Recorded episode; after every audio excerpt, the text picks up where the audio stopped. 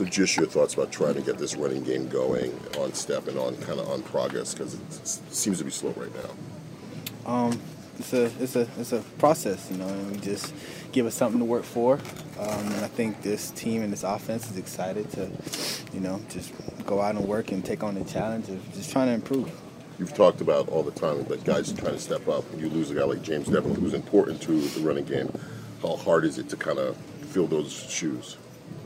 Um, James, you know, great teammate. Is you know, it's hard going to find a guy like James, but you know, Patriots does a great job of finding guys and getting guys prepared, and I'm sure we got guys like you know, Yak who's going to step up and try to play that position. So you know. Tony, you said it's a process. How much of that process is getting used to the new faces on the offensive line and, and getting them to make holes for you guys to run?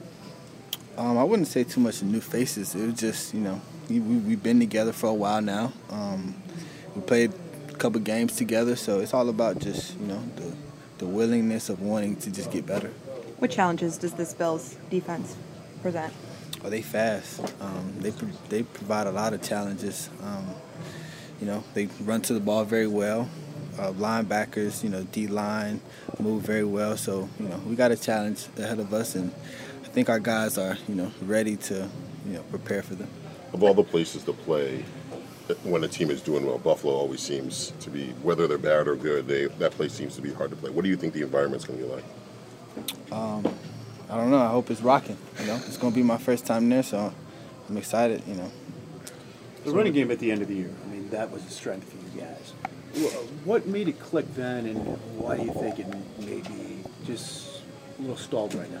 Did you say the running game at the end of the year? Yeah, was was really a different season. Uh, we just got to be able to, you know, got to be able to execute. You know, we can't rely on what happened last year. You know, it's a different year, it's a different team. We're playing against different players. Um, we just got to be able to just take on the challenge and just be ready to go out and play Sound, football. Excuse me. Sounds overly simple, but how many times did you just follow 46?